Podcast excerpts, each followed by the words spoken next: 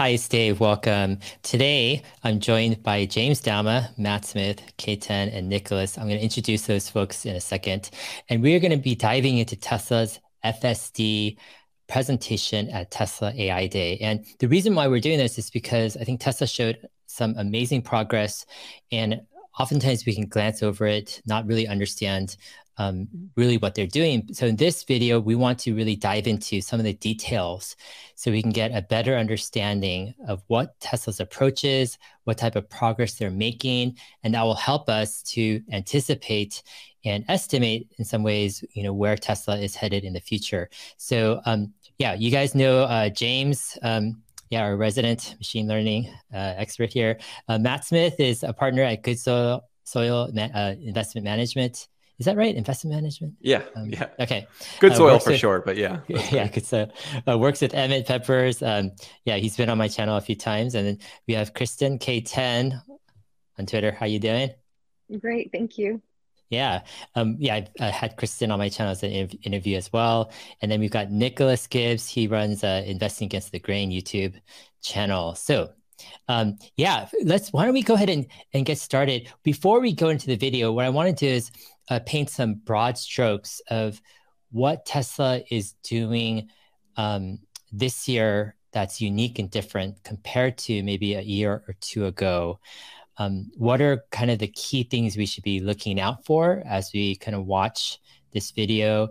And also, what are some important key questions that you guys have on the panel that you guys really want to get answered um, you know during this video so actually i want to put matt on the spot here matt what's kind of one kind of topic question thing that you're just wanting to get a better better handle on um, yeah during this presentation yeah. So one thing that actually came to mind that I realized I don't understand after watching AI Day again was uh, Elon spoke a lot about how they were kind of stitching all the different camera views together into one stream and then using real time video um, to, to use that. I didn't really hear them talk about that at AI Day, so I'm not sure if they are still on that approach or if it's been given up. And like you know to what extent that's working with the occupancy network or if that's just something completely different. I realize you know the things that they said they were going to be doing six 12 months ago i'm not sure if they're still doing that or if they're still just talking about it in a different way. Got it. Yeah. Sounds good. Um, I, I should, we'll keep that in mind. I think we'll probably hit hit it in the video here. Um, kristen how about you? Is there anything kind of in particular with ai day specifically with the fsd portion that you're most interested in uh, learning more about um, just the detailed analysis. I love to hear. I mean, just what James has to say in particular. So, as we break it down, I would love to hear more of that. Okay, perfect. And Nicholas, how about you? Anything that you're um, looking for? Yeah, uh, I'm not sure if they covered this in it or not. So either way, just get James' point of view on this. But I'm really curious on how they determine ground truth for the data they put into FSD for the training. Because I see Farzad's videos in Austin, and he has a lot of interventions. Yet Omar in California has all these perfect drives. Me here, I hardly ever have an intervention or a takeover or anything. So I'm just curious how they bias that based on data from different geos. And where are you uh, based? Um, I'm in St. Petersburg, Florida. So okay. most notably ARK Invest headquarters now. Okay. Perfect. Cool. Um, some of the things I'm looking for, um, I'm, I think the Tesla switch to um, focus on occupancy network or op- occupancy map, as James calls it, is significant. Their kind of volumetric approach, kind of geometry, um, and what the future might hold for that. So, what is Tesla set up for um, in the next year or two?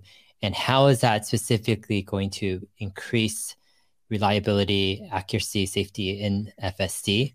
Um, yeah, I've just noticed FSD has improved a lot just in the past six to 12 months. I've been using it. Um, and um, yeah, it's exciting. So yeah, I'd love to dive into it. Anything, uh, James, before we start the video that you want to kind of highlight that might help us to um, keep in mind as we watch um, their FSD presentation? Yeah, I mean, I'd I'd be inclined to just like summarize the ten thousand foot view that that um, you know they have a trajectory, they're moving along it, they're inventing new uh, as they bump into problems, they come up with technical workarounds or they back up and they try it a different way. And what we see this year is mostly more of the same, right? More of what they've been doing on FSD, more of what we saw them uh, show us on uh, with respect to FSD on the on the first AI day, and and so of course you know there's a lot of details of new stuff that they're doing, but the overall you know gist of the program is that you know they're just continuing on their path.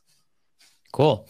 Awesome. Let's go ahead and we'll dive into the video. Uh, James, if you can take control of the video controls. And the idea is we're going to watch maybe one to two minutes of video and then take some questions. And uh, if there's anything folks on the panel don't understand, um, yeah, let's go ahead, ask it and try to, you know, get some better uh, understanding here. Section. um, we'll try nonetheless. Anyway, um, every Tesla that has been built over the last several years, we think has the hardware to make the car drive itself we have been working on the software to add higher and higher levels of autonomy. This time around last year, we had roughly 2,000 cars driving our FSD beta software. Since then, we have significantly improved the software's robustness and capability uh, that we have now shipped it to 160,000 customers as of today.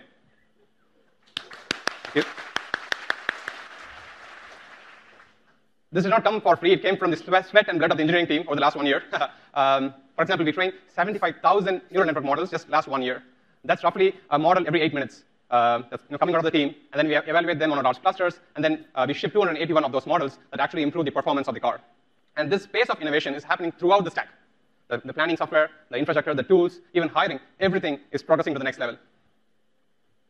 The FSD beta software is quite capable of driving the car. You should be able to navigate from parking lot to parking lot, handling city street driving, stopping for traffic lights and stop signs, negotiating with objects at intersections, making turns, and so on.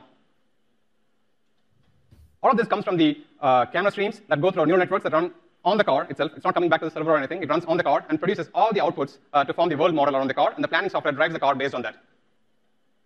Today, we'll go into a lot of the components that make up the system. The occupancy network acts as the base geometry layer of the system. This is a multi-camera video neural network that from the images predicts the full physical occupancy of the world around the robot. So anything that's physically present, trees, walls, buildings, cars, balls, whatever you, it predicts, if it's physically present, it predicts them along with their future motion. On top of this base level of geometry, we have more semantic layers. In order to navigate the roadways, we need the lanes, of course. But then the roadways have lots of different lanes, and they connect in all kinds of ways. So it's actually a really difficult problem for typical computer vision techniques to predict the set of lanes and the connectivities. So we reached all the way into language technologies and then pull the state of the art from other domains and not just computer vision to make this task possible. For vehicles, we need the full kinematic state to control for them. All of this directly comes from neural networks. Video streams, raw video streams, come into the networks, go through a lot of processing, and then outputs the full kinematic state, like positions, velocities, acceleration, jerk, all of that directly comes out of the networks with minimal post-processing. That's really fascinating to me because how, how, how is this even possible? What world do we live in that this magic is possible, that these networks predicts fourth derivatives of these positions, when people thought we couldn't even detect these objects? My opinion is that it did not come for free. Uh, it, it required tons of data, so we had to build sophisticated auto-labeling systems that churn through raw sensor data run a ton of offline compute on the servers. It can take a few hours, run expensive neural networks, distill the information into labels that train our in-car neural networks. Okay, so that's a couple of minutes. Uh, we could let uh, Ashok go ahead and finish this summary. Um, you want to do that, or you want to? Yeah, let's have... let's have him finish this, and then we'll we'll okay. head back for some questions. On top of this, we also use our simulation system to synthetically create images. And since it's a simulation, we trivially have all the labels. All of this goes through a well-oiled data engine pipeline where we first train a baseline model with some data, ship it to the car, see what the failures are. And once we know the failures, we mine the fleet for the cases where it fails, provide the correct labels, and add the data to the training set. This process systematically fixes the issues. And we do this for every task that runs in the car. Yeah, and to train these new massive neural networks, this year we expanded our training infrastructure by roughly 40 to 50%. Okay, so it seems like they're moving on to training yeah. for now. Yeah. So Ashok gave us a little sort of breakdown. They they sort of have this this pseudo diagram of the system, which is uh, sort of they've they put a box in here for each thing that they're going to talk about today. So that's kind of the organization of this little diagram that they have going on. But he he's giving us a top level view of like what FSD does. I guess a, a lot of this stuff we already like people who've been driving the car and following Tesla, they probably already know a lot of this stuff So any questions pop out of this uh, summary? Uh, I've got a, a, stupid one to, to just start with, uh, mm-hmm. and this is something I noticed when I was watching the the Dojo video. Um, could could you explain the compiler? Because I, I just have no idea what that is.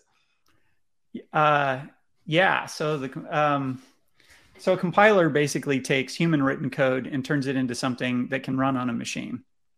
That's what a compiler is. That's the general term that goes in. So you you uh, compilers you know they're they have different compilers that they use at different places inside the system. When we were talking about dojo yesterday the, the compiler in question is the stack of software that t- basically takes the python uh, python is a computer programming language. Uh, it uh, pytorch is a framework for describing machine learning models in inside the python language. And so basically you can write um, a description of your neural network in Python using the PyTorch framework. And then what their compiler does is it takes that human written code and it turns it into a neural network that you can then stick on Dojo and it runs. So that's it's a piece of software that does that uh, translation. So and, and, I think in that in that box it was coupled with with uh, inference. Is that right? And, and if so, like why do why do those two things go together in that diagram? Yeah, so inference uh, neural networks they kind of have two general uh, modes. There's the the mode where you're training it. Um, you start with a blank neural network that has some shape, and then you have a bunch of training examples that you want to train it on. And the shape determines what you put into it, what comes out of it, and sort of the general nature of the computation that occurs inside. The exact computation is determined by what the neural network learns after you show it lots of training examples. So that's training when you take a, a, trained neural network and then you use it in the world eh, in the real world to do some kind of job that process is called inference. And inference is just basically i've got my trained neural network i give it an input i get an output. So um, in order to get um, in in a in a car you can only put so big a computer and it can only take so much power and it can only cost so much.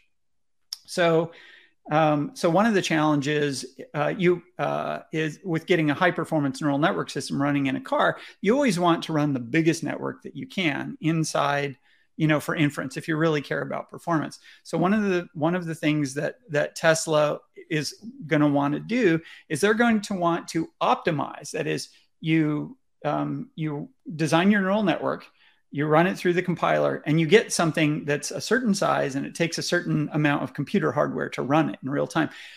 But they want to in order to run the biggest neural network that you can get away with you can do this other thing which is optimization where uh, you you essentially there's a component of the compiler that doesn't just do a straightforward translation to the target hardware. It knows all about all different kinds of tricks that it can do to get it to run, to get it to take less memory and take fewer cycles uh, to execute. And so part of the presentation that we end up seeing here is where uh, they spend some time talking about how their optimizer works so that they can run a bigger neural network on this same hardware in the car. That's helpful. Thanks. Got it. Okay. Kristen, uh, Nicholas, do you guys have any questions for James on this first kind of section, the outline? Yeah, I got a quick question. Um, so we heard him talk about the occupancy network essentially being the the geometry part of it, and then you have the objects and lanes. I, I've seen, and I'm sure you've all experienced, where you're using FSD beta, and we get to a road that has a road closed sign on it. Can the neural nets read those signs, or are they just looking at shapes of a stop sign and not getting that granular? Because it seems like sometimes it can't read. Sometimes I feel like it can read, and I'm just kind of confused about that. Uh, yeah. So, to the best, uh, as far as I can tell, they're not actually doing optical character recognition, which is essentially you see a piece of text and then you decompose it, turn it into text, and then try to use that knowledge to understand what's going on. They do recognize a really wide variety of signs, but the way that they do that is they get lots of examples of the signs, and then they basically, instead of you know the trying to get the car to understand that the word closed means closed. Instead what they they pull examples of signs from the real world that that will have the word closed printed on them and various symbols or various shapes and whatnot and get the car to just basically categorize all of those as a stop sign or you can't go a forward thing. So at this point it's they're, they're they deal with signs as an object recognition problem. Okay, so would you say they're just recognizing the shape of the sign, or are they also recognizing the shape of the letters and be like, oh, that means closed? They can do both. Uh, the markings, uh, it, it's pretty likely that the neural network is well. For instance, when you drive past a speed limit sign, you know it it it's taking the speed off the sign and it's using that, but it's not. Uh, So if you show uh, a neural network a bunch of different speed limit signs at different speeds, the main difference is the numbers on the sign. So what yeah. the neural network learns is like this shape means 55 miles an hour and that shape means 60, which is not quite okay. the same thing as uh, trying to read the text and extract. Yeah. It's just, you know, because it's got a bunch of. So, for instance, if you pass a 54 mile an hour speed limit sign, it's not going to get that one, right? Because there aren't, you know, if if somebody made some weird speed limit sign, it would look at that and say, well, that looks kind of like 55, and I have 55 in my example database, and so you'd probably get 55 miles an hour off of that. So it's not trying to do OCR, optical character recognition, at the level that you might want to. And, and, in the long run, they will do that. They don't do it now.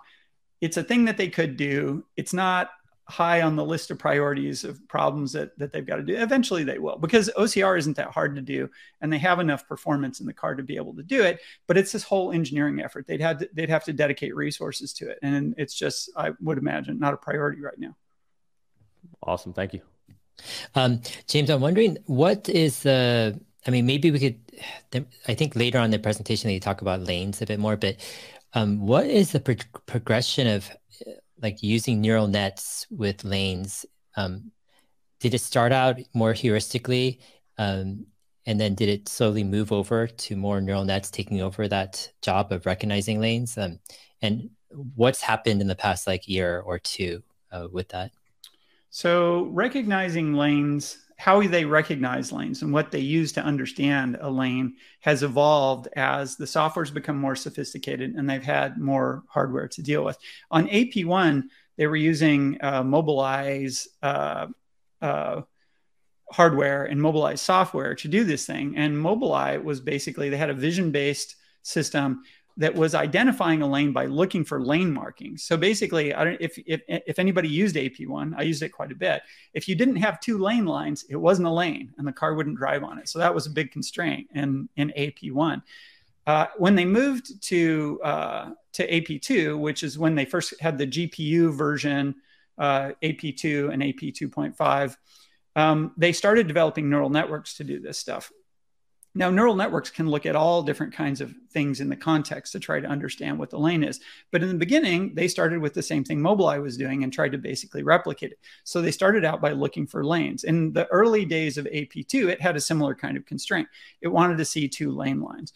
But over time, they uh, they their ambition expanded. They knew that ultimately they needed to be able to drive on roads that didn't have lane lines. So to free themselves from that, they started marking other things too in the stuff. And this is all still in the camera view. So they would look for the edge of the road, a curb, other things that would indicate where the boundary was, maybe where there's grass or where there are obstacles and decide on that basis what it was. So what you saw if you drove the car is gradually it didn't need two lay lines. It was okay with one. And then eventually maybe you don't need two two of them if the you can see the pavement really well on both sides or if you have curbs or whatnot. So now all of this was still in the camera field of view. This was the neural network was taking in what it saw on the camera and essentially saying, oh, this is a lane line. This is um, you know the edge of the pavement. This is a curve, and in between those is my lane over time, they've moved away from doing this in the camera view. Um, there's, I think we've talked before about bird's eye view networks, and bird's eye view networks are how they stitch the cameras together.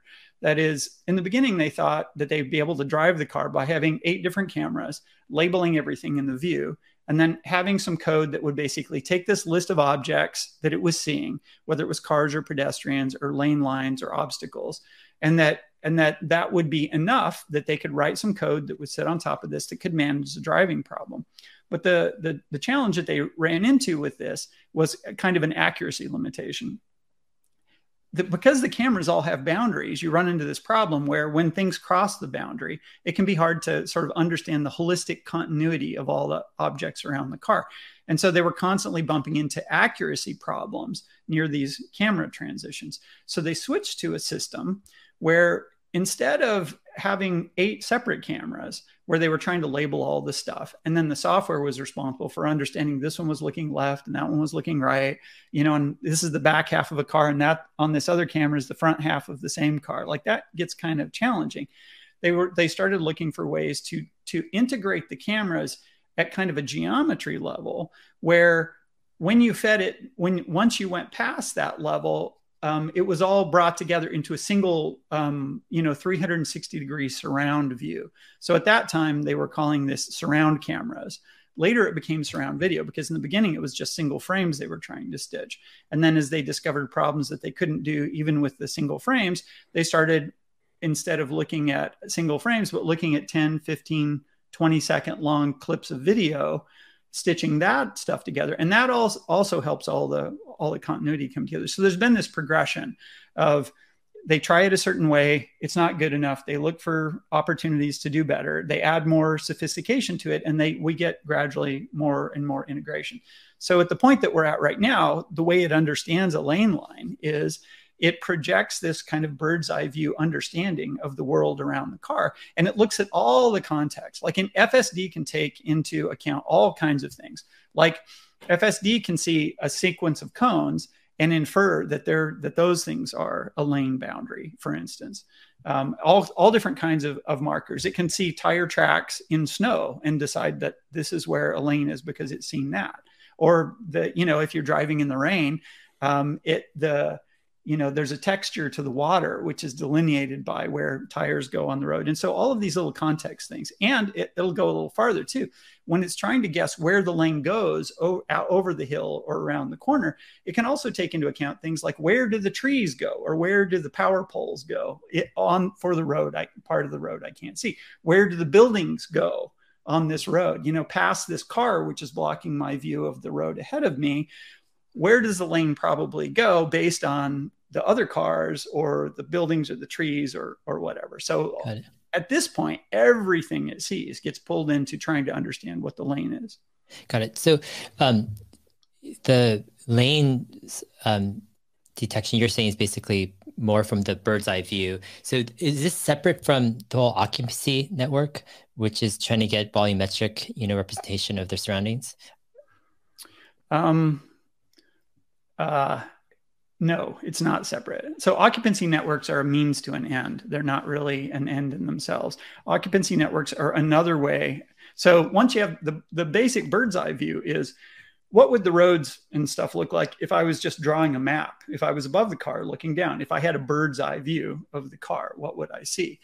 But there are a lot of things where just knowing where they are on the ground isn't good enough. For instance, say you have something hanging out into the road like you have a truck that has something hanging off of it that you might bump into. So how do you represent that in the bird's eye view? Well, you know, it's present in the map at a certain height, but not at a different height. So then they, at that point, they started having multiple bird's eye view. They they had ten of them, and they had one at ground level, one a foot higher, one a foot high above that, and so on. So they had it went up to ten feet tall. And so when the car was driving, it took into account all 10 of these bird's eye maps that because then you could have stuff hanging on the road, or you could have things that were weird shapes. Um, although, uh, and that worked pretty well for things that you could identify. But at some point, you start wanting to deal with stuff where you don't have a category of it. For instance, yesterday I used the example of a pile of dirt, right? Or you could have some debris in the road, and and uh, you the you might not know what it is, but it still has a shape, and you want to deal with it. So they started uh, working on an approach that doesn't just identify and label objects and have sizes and locations for them, but beyond that, it, it basically understands what space is occupied and what it's occupied by and what space isn't occupied and use that at, in addition to the object understanding that they had of the world to to basically figure out what the safely navigable space uh, was in the environment. So so in a sense occupancy the output of the occupancy uh, networks now goes into they have another neural network that digests the occupancy network which is itself built by a different neural network. And that neural network basically says based on all this stuff i see in the in the occupancy network this is where the lanes are. And the reason you need a neural network for that is because when you come to an intersection that has like 20 lanes and all different kinds of you know marks on the ground and cars moving around and whatnot figuring out where all the lanes are is pretty complicated. So instead of trying to write a really complicated program to do that, we give it to a neural network. Got it. So basically, you're saying um, to really find out the lanes, the neural nets need the information from the occupancy networks first. Basically. Yeah, that that okay. is how they're doing it now. Okay. Now, there are all of these things you could imagine lots of different approaches to. So most of what we're talking about is what Tesla is doing based on you know it's the best thing they've discovered so far and that's how how uh, you know why they're doing it the way that they are. That that's not to say that there aren't other ways or that they won't in the future find better ways of doing it and switch yeah. to those.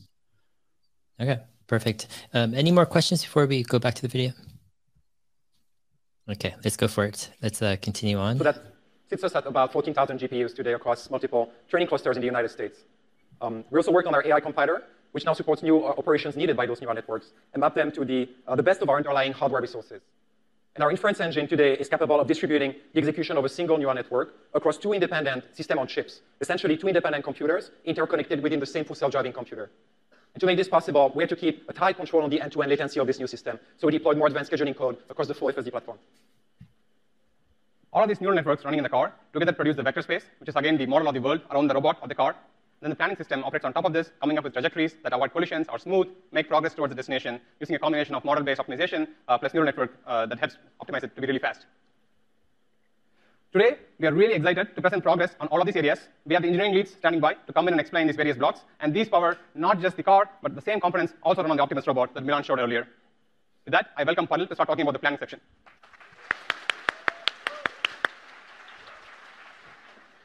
Hi all, I'm Paril Jain. Let's use this intersection scenario to dive straight into how we do the planning and decision making in Autopilot. So we are approaching this intersection from a side street, and we have to yield to all the crossing vehicles. Right as we are about to enter the intersection, the pedestrian on the other side of the intersection decides to cross the road without a crosswalk. Now, we need to yield to this pedestrian, yield to the vehicles from the right, and also understand the relation between the pedestrian and the vehicle on the other side of the intersection. It's a lot of these intra-object dependencies that we need to resolve in a quick glance. And humans are really good at this. We look at a scene, understand all the possible interactions, evaluate the most promising ones, and generally end up choosing a reasonable one. So let's look at a few of these interactions that autopilot system evaluated. We could have gone in front of this pedestrian with a very aggressive longitudinal lateral profile. Now, obviously, we are being a jerk to the pedestrian, and we would spook the pedestrian and his cute pet. We could have moved forward slowly, shot for a gap between the pedestrian or, and the vehicle from the right. Again, we are being a jerk to the vehicle coming from the right, but you should not outright reject this interaction in case this is only safe interaction available. Lastly, the interaction we ended up choosing stay slow initially, find the reasonable gap, and then finish the maneuver after all the agents pass. Now, evaluation of all of these interactions is not trivial, especially when you care about modeling the higher order derivatives for other agents. For example, what is the longitudinal jerk required by the vehicle coming from the right when you assert in front of it? Relying purely on collision checks with marginal predictions will only get you so far because you will miss out on a lot of valid interactions. This basically boils down to solving a multi-agent joint trajectory planning problem over the trajectories of ego and all the other agents. Now, how much ever you optimize, there's going to be a limit to how fast you can run this optimization problem. It will be close to, close to order of 10 milliseconds, even after a lot of incremental approximations. Now, for a typical crowded, unprotected lift, say you have more than 20 objects, each object having multiple different feature modes, the number of relevant interaction combinations will blow up. We, the planner needs to make a decision every 50 milliseconds. So how do we solve this in real time? We rely on a framework what we that might be a good place to stop. So is is it clear what uh, what the speaker is addressing in terms of a challenge in the technology on what's going on here? I, oh, I'll let everybody else answer. For, for, for, me, it was yeah. I've got a small question, but it... go ahead. Okay. Um, so yeah, I, when when he's talking about this, I mean, clearly the car has to infer that, but it also seemed that he's talking about the training aspects of some somehow. So, you know, was that example that he was going through something that was in their training set or and just like where in the whole development of all the different neural nets that they're using did that one particular example fit in so that when it gets to the car your car is making that same decision instead of just out, out of the training program? Yeah so that is not what he's doing and this is not a neural okay, training good. sort of problem so the the car there's kind of three broad categories of stuff that that the that the system has to do to control the car. One of them is understanding the environment. Like what what is the situation right now? That's perception. Then there's a planning thing, which is you have a goal and you have a perception you know like what's your current situation and then you and then like how do i figure out what the what sequence of actions that i do in this situation will get me closer to my goal and then there's control, which is basically once you have the plan, then you make the card do that. So this presentation is ex- is exclusively about the planning aspect of what's going on. So he's taking as an input that the system already has all of its perception, which is mainly what the neural network uh, the n- network does. Now, they use neural networks in their planning, but planning itself is not a neural network. Planning on the, in the way the car you know operates today is mostly a heuristic program but they can use neural networks to speed up some of the some of the rules that they want to do. And what he's doing in this presentation what he's done so far is he's described a problem. Like you know we have a complicated interaction and how do we consider all the different ways that we might want to deal with this? So in this example he's saying well say we have a pedestrian walking across the road and he's using an example that the car actually captured to sort of illustrate what's going on. But but that's um, the example that he's using is not part of a train. I mean, they might use it for training, but uh, what what's important about what uh, he's talking about right now is not like how does the neural network get trained to do this because they're not using a neural network to do this planning. After this, he's going to walk a little bit through how they do the heuristic, and after he does that, he's going to show us some little neural networks that they use to speed up parts of the heuristic that would otherwise be too slow because the planning has to happen in real time. You ha- the car has to constantly come up with useful solutions to the problems it encounters quick enough for it to take action. So in, in here he describes it as being about 50 milliseconds. Yeah. So, so those those three different scenarios that he showed of, of um, you know like shooting in front of the pedestrian, shooting in front of the oncoming car, and then kind of waiting and, and then speeding up. Those were three different uh, scenarios that the FSD chip in the car itself came up with and and it chose one of those on the fly is that right? Yes. So eh, so when your car is driving like it's constantly going to encounter these kinds of situations especially like when you're interacting with other people in intersections and you have a choice about about what you're going to do. But not this isn't just like go no go decisions. There are lots of other decisions that that the car would have to do where there's you might have two three five ten different things that you could do. And and each of those you might have to make another decision in quick succession. And so you have to make this you have to like what's my best choice now considering the situation it'll put me in if i take if i take that one and how i resolve that one and so on. So there's kind of you this is these problems are these sort of figuring out what to do problems. They're frequently modeled as like search trees or like you know so mm-hmm. here's three things i could do right now and then based on those it would put me in another situation and then for each of those i have some things i could do and then, you know, for each of those, depending on which one I choose, then I'll have these other things I can do. And what you want to do is figure out what path through your set of future options gives you the best result. And in this case, he's describing about, he's describing, uh, you know, the criteria by which they rank these things. Because obviously, if you're going to pick a best path, you have to have some sense of like what's better and what's worse. Uh, and so he's describing an, alg- an algorithm they use for planning for basically um, for making these kinds of decisions. And he, he's using the pedestrian crossing the street while a car is coming. So you've got this multiple interaction mm-hmm. you have to think through uh, as an as sort of an example for of, of how it does this kind of planning. Along the lines of what you said with the pedestrian crossing the street and choosing to make the better decision, it, can the system does it label like humans? Can they be labeled as a higher priority in the system? Oh yeah, absolutely. Okay, I would assume so, but I just want to hear that. yeah, it's I mean all objects get categorized, and they have a special category that they call VRUs, vulnerable road users. So uh, pedestrians, people on bicycles, especially motorcyclists, also to some extent, people on a moped. Um, they all of those people will they get especially high priority and there have been times where we have seen the car in fact recently in like uh, uh, 10.11 and 10.12, there was a lot of complaint. And 10.69, when it first came out, a lot of the beta testers were complaining that it seemed like it was being really, um, you know, sort of jerky around vulnerable road users because they had turned that priority up so high that the car would encounter pedestrians and be kind of, you know, Jittery. afraid to proceed. Yeah. Um, as I was driving FSD the past few days um, and reflecting on AI Day, I was just appreciating how fast the computer needs to make decisions um, and like when it's when it sees a car you know slow down a little bit or just I, i'm trying to gauge like you know how quickly the, the car is making those decisions and it's like so fast mm-hmm. um, it's like it almost feels instantly instantaneous you know the the the, the speed and it's interesting how um yeah the speaker was saying every 20 milliseconds or 50 milliseconds they need to make a decision that's so, like 20 or 20 times a, a, second. Yeah. You know, they're they're making these are complicated decisions with many ramifications that has to think through, you know, before making that decision. And um yeah, it's a uh, pretty pretty crazy stuff.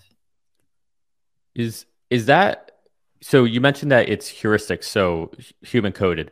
Is is the idea that that will eventually get eaten up by a neural net that they'll develop? Because I imagine be. the amount of iterations would be a lot more than nine or ten that the heuristics have, but instead it would be, you know, so many until it actually gets refined.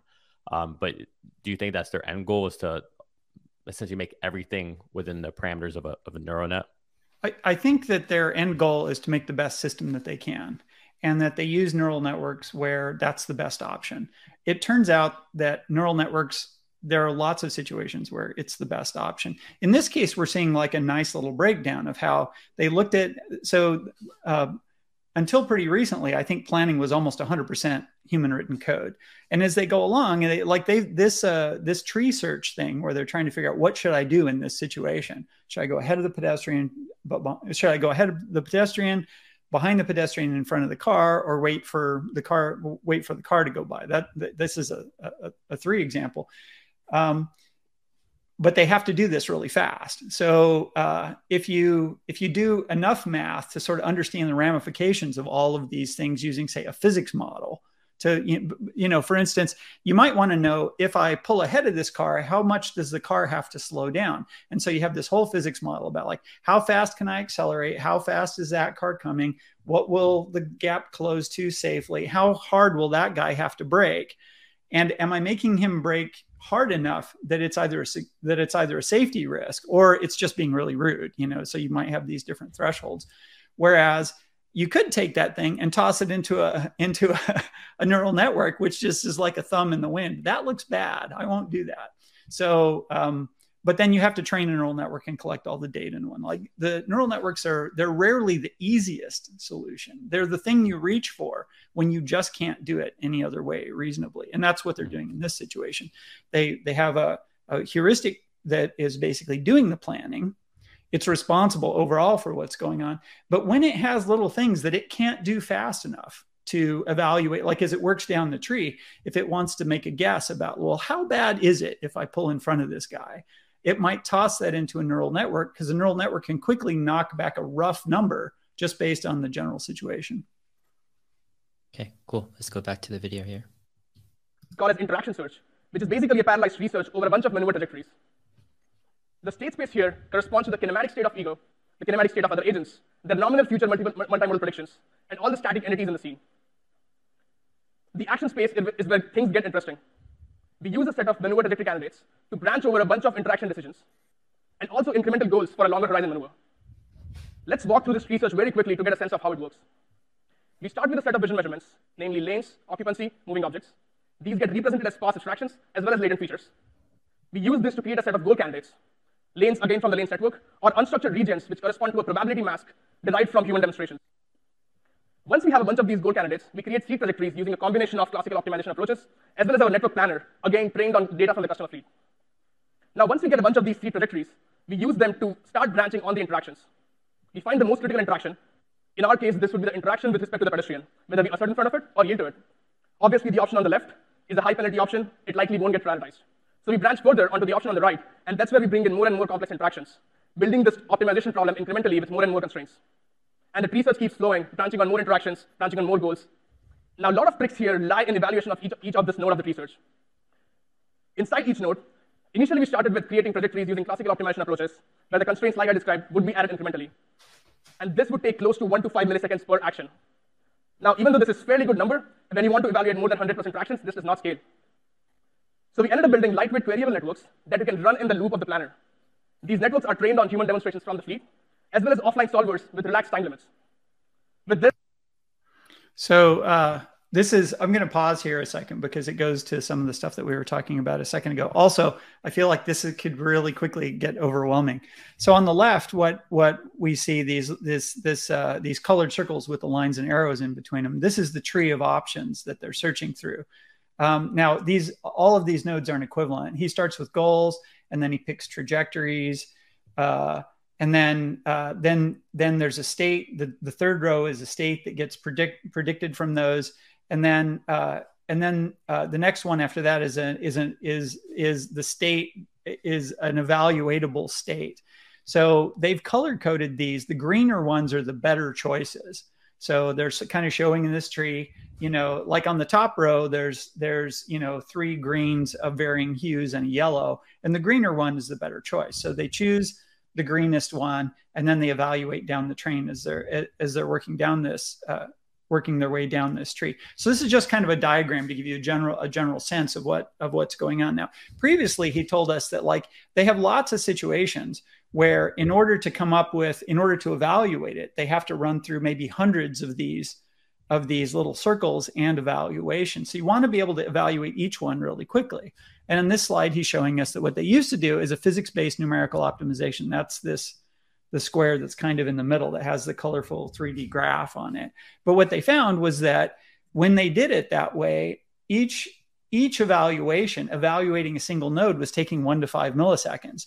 So in that situation, it's hard to make quick. Like if you have to make a decision in 50 uh, milliseconds, you might only be able to consider you know 10 different possibilities which might not be enough to be able to make a good decision. So what they did in this situation was instead they switched to a, what they're calling here a neural planner where essentially they're letting a neural network take over this. And it instead of trying to do a physics based model of what is going on it has a neural network that just looks at the characteristics and says you know uh, essentially in other situations this was the good decision right and instead of like essentially trying to sort of simulate what is going on does that all make sense? Yeah. So a, a lot of times you, you, you hear people talk about how FSD is limited on compute, and that's why it takes so much time to think. But this is almost a perfect example where there's a lot of stuff we can still do with the software to improve latency. I mean, just this alone, just look at those time differences. Yeah, yeah, it's, I mean, they went from one to five milliseconds to 100 microseconds per action. Actually, one of the nice things about neural networks, a lot of heuristic code, you know, you have loops and evaluations and you run through some code until you get to some fit, until you get to some halting state. And it can take different amounts of time depending on, you know, the situation. But uh, neural networks are super deterministic. Like every time you run a neural network, you always run exactly the same set of weights so it always takes exactly the same amount of time. So you'll notice he, you know, he's saying that the, the neural planner takes 100 microseconds. Like no matter how complicated the situation is, 100 microseconds. So it's very predictable, and that can be a big an advantage in situations like this where, uh, you know, if you're in a complicated situation, you don't necessarily want your planner to be taking longer. That's probably exactly where you don't want your planner to be taking longer. Got it. Um, so James, um, regarding training these neural planners, um, mm-hmm. I'm imagining like you just feed in kind of the beginnings, right? The the, the lanes, occupancy, moving objects of a situation. You already have the results if you do the physics-based, you know, optimization. You have what mm-hmm. physics would give you. It takes a bit of time.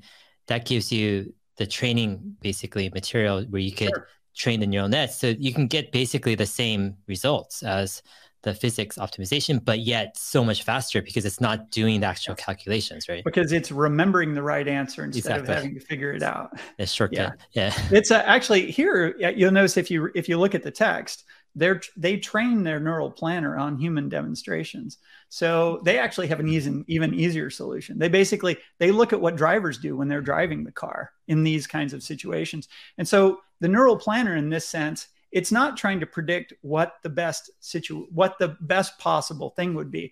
What it you you it's seen lots and lots of examples of humans doing this. And what the neural planner is doing is it's predicting what would a human do here.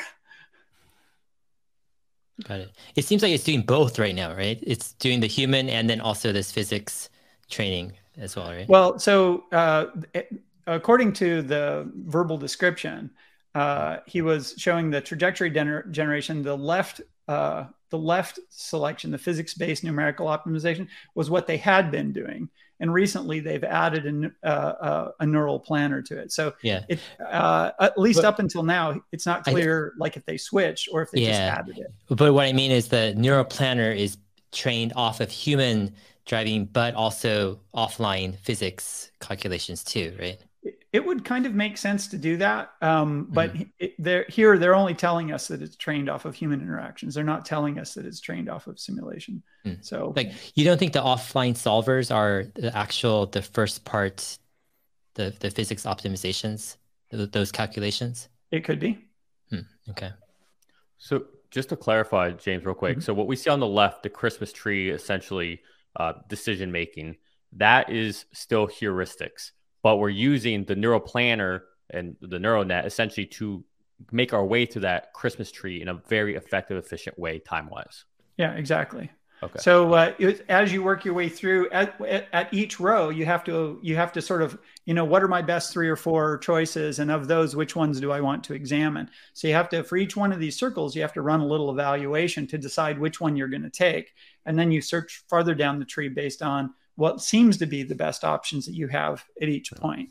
So this this uh, this kind of hybrid situation is how, for instance, uh, like early AlphaGo, when when you play board games, you know, at any particular point, I could do this move, I could do that move, I could do the other one, and then if you do that, what situation are you in? And after that like now what are your choices? And how do those look? And so on. So it's often in computer science modeled as a tree problem. Like you have a set of decisions and those lead to new situations which lead to new decisions and so on. And the better player or the you get better results the farther down the tree you can search in a fixed amount of time. So in this case they were not being able to search as much of the tree as they would like to because each individual evaluation was just taking too long. Mm. So the neural planner basically reduced that by 10 or 50x. And now they can look farther down the tree so they can make better decisions more quickly. Got it. All right, let's uh, continue on with the video. We were able to bring the runtime run down to close to 100 microseconds per action. Now, doing this alone is not enough because you still have this massive research that, that you need to go through, and you need to efficiently tune the search space. So you need to do, a, do scoring on each of these trajectories. Few of these are fairly standard. You do a bunch of collision checks, you do a bunch of comfort analysis, what is the jerk and axis required for a given maneuver. The customer fleet data plays an important role here again. We run two sets of, again, lightweight queryable networks, both really augmenting each other. One of them trained from interventions from the FSD beta fleet, which gives a score on how likely is a given maneuver to result in interventions over the next few seconds. And second, which is purely on human demonstrations, human-driven data, giving a score on how close is your given selected action to a human-driven trajectory. The scoring helps us tune the search space, keep branching further on the interactions, and focus the compute on the most promising outcomes. The, the cool part about this architecture is that it allows us to create a cool blend between uh, data-driven approaches, where you don't have to rely on a lot of hand-engineered costs, but also grounded in reality with physics-based checks. Now, a lot of what, what I described was with respect to the agents we could observe in the scene, but the same framework extends to objects behind occlusions. We use the video feed from eight cameras to generate the 3D occupancy of the board. The blue mask here corresponds to the visibility uh, region, we call it. It basically gets blocked at the first occlusion you see in the scene. We consume this visibility mask to generate what we call as ghost objects, which you can see on the top left. Now, if you model the spawn regions and the state transitions of these ghost objects correctly, if you tune your control response as a function of their existence likelihood, you can extract some really nice human-like behaviors. Now I'll pass it on to Phil to describe more on how we generate these occupancy networks. Thank you. Okay, he's about to move on to the next one. Did uh, the so the the tail end of the discussion on the tree search was just basically and you know sort of filling in the details but it was consistent with what we talked about before did uh, anything pop out for anybody there before we yeah, talk about mean, the, so occlusion? i had a question um, I noticed this slide, and at AI Day, I was like, "Wow, this is interesting." They have a human-like discriminator, um, mm-hmm. and I'm wondering and they also had this comfort analysis. But in the past six months, I've noticed FSD get so much better at um, driving like a human, meaning a different, let's say you're doing a windy road, it just will slow down at the right times. It just feels like a human. Do you think that this human like discriminator is part of that kind of solution plus yeah, sure. kind of the comfort analysis I mean, that they're adding a, a into planning network it's not restricted to situations where you have these very black and white you know uh, decisions go in front of or behind the pedestrian. Coming into a corner you could also use your planner to say you know where you know how fast do i want to go when i'm going around it and what you know what are my choices for negotiating this curve? Got it yeah and, and they mentioned that comfort is is obviously there's you know there are higher priorities than comfort but comfort's also a priority and they they specifically call that out by i mean they look at comfort as uh, the amount of jerk which is you know you have uh, you you have the there's position and the first derivative is velocity and the second derivative is acceleration so you know maximum acceleration matters. How fast acceleration changes the next derivative is called jerk. So that's why you hear this word come up about and it's i mean it's literally it feels you know like when acceleration suddenly changes human beings in cars they find jerk particularly objectionable when they get certain you know, above a certain uh, level. Incidentally, the next three derivatives are called snap, crackle, and pop, and those are the real names. so, um, yeah, so comfort is a is a big deal, and they're focusing a lot on it right now. Cool. All right. There, if there's any other questions, we'll move on. So then there was the the next slide that that he showed us was the this the occlusion slide, which if we back up just a little bit, this thing, uh, and I don't know, it's it, it's a little unfortunate that we're going at 1.5 for the people with the difficult accents because we're probably losing some stuff there. And I missed this the first time around, but he's giving an explanation of how um, essentially when you have occlusions, the car still has to plan for the possibility of what they might not be seeing. And they're doing that with this thing they call ghost objects. And if you look in this uh, photo, you can see that you know the the the ego car that the red car is stopped at an intersection and it wants to pull out or it's considering t- turning left but there might be a car coming that it can't see and the way that they model this is they have these imaginary cars that that that sort of fill in like where there might be a car and they call those ghost objects and they actually insert them as occluded objects so that you can plan around them and there that's that you can see these uh, this whole uh, a bunch of gray cars coming down the road that it in the part of the road that it can't see that that's blocked. Did you catch yeah, that? So, so, James, on, on that mm-hmm. point though, like th- those cars were not there to my knowledge, right? So is that just for conservatism? Right. You're just assuming at the edge of yeah. your visibility, right. you want to make sure. Okay. Yeah. So the thing is, hmm. you you it's like how fast my like what's my worst case scenario, and you stick some some ghost cards in there. So if I play this video forward, what you will see is as the car that's blocking the view moves past and the car becomes and the ego car is able to see down the road you know the ghost cards get eliminated as soon as the car knows they're not there so let's just play that forward and you can watch it it basically gets blocked at the first occlusion you see in the scene we consume this visibility mask to generate what we call as ghost objects which you can see on the top left See how now, they if you model the spawn regions and the state transitions of this ghost object, because once it knows that you your the road is empty, it knows as a function of the existence likelihood, but until it some really nice it, it, it, will operate as now, if I'll pass it on to Phil to describe more on how we generate these occupancy networks. Hmm. Thank you.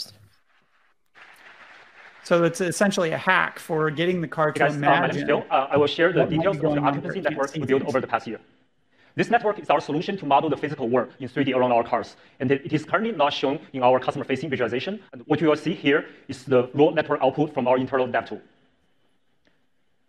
The occupancy network takes video streams of all our eight cameras as input, produces a single unified volumetric occupancy in vector space directly. For every 3D location around our car, it predicts the probability of that location being occupied or not. Since it has video context, it is capable of predicting obstacles that are occluded instantaneously. For each location, it also produces a set of semantics such as curb, car, pedestrian, and road debris, as color-coded here. Occupancy flow is also predicted for motion.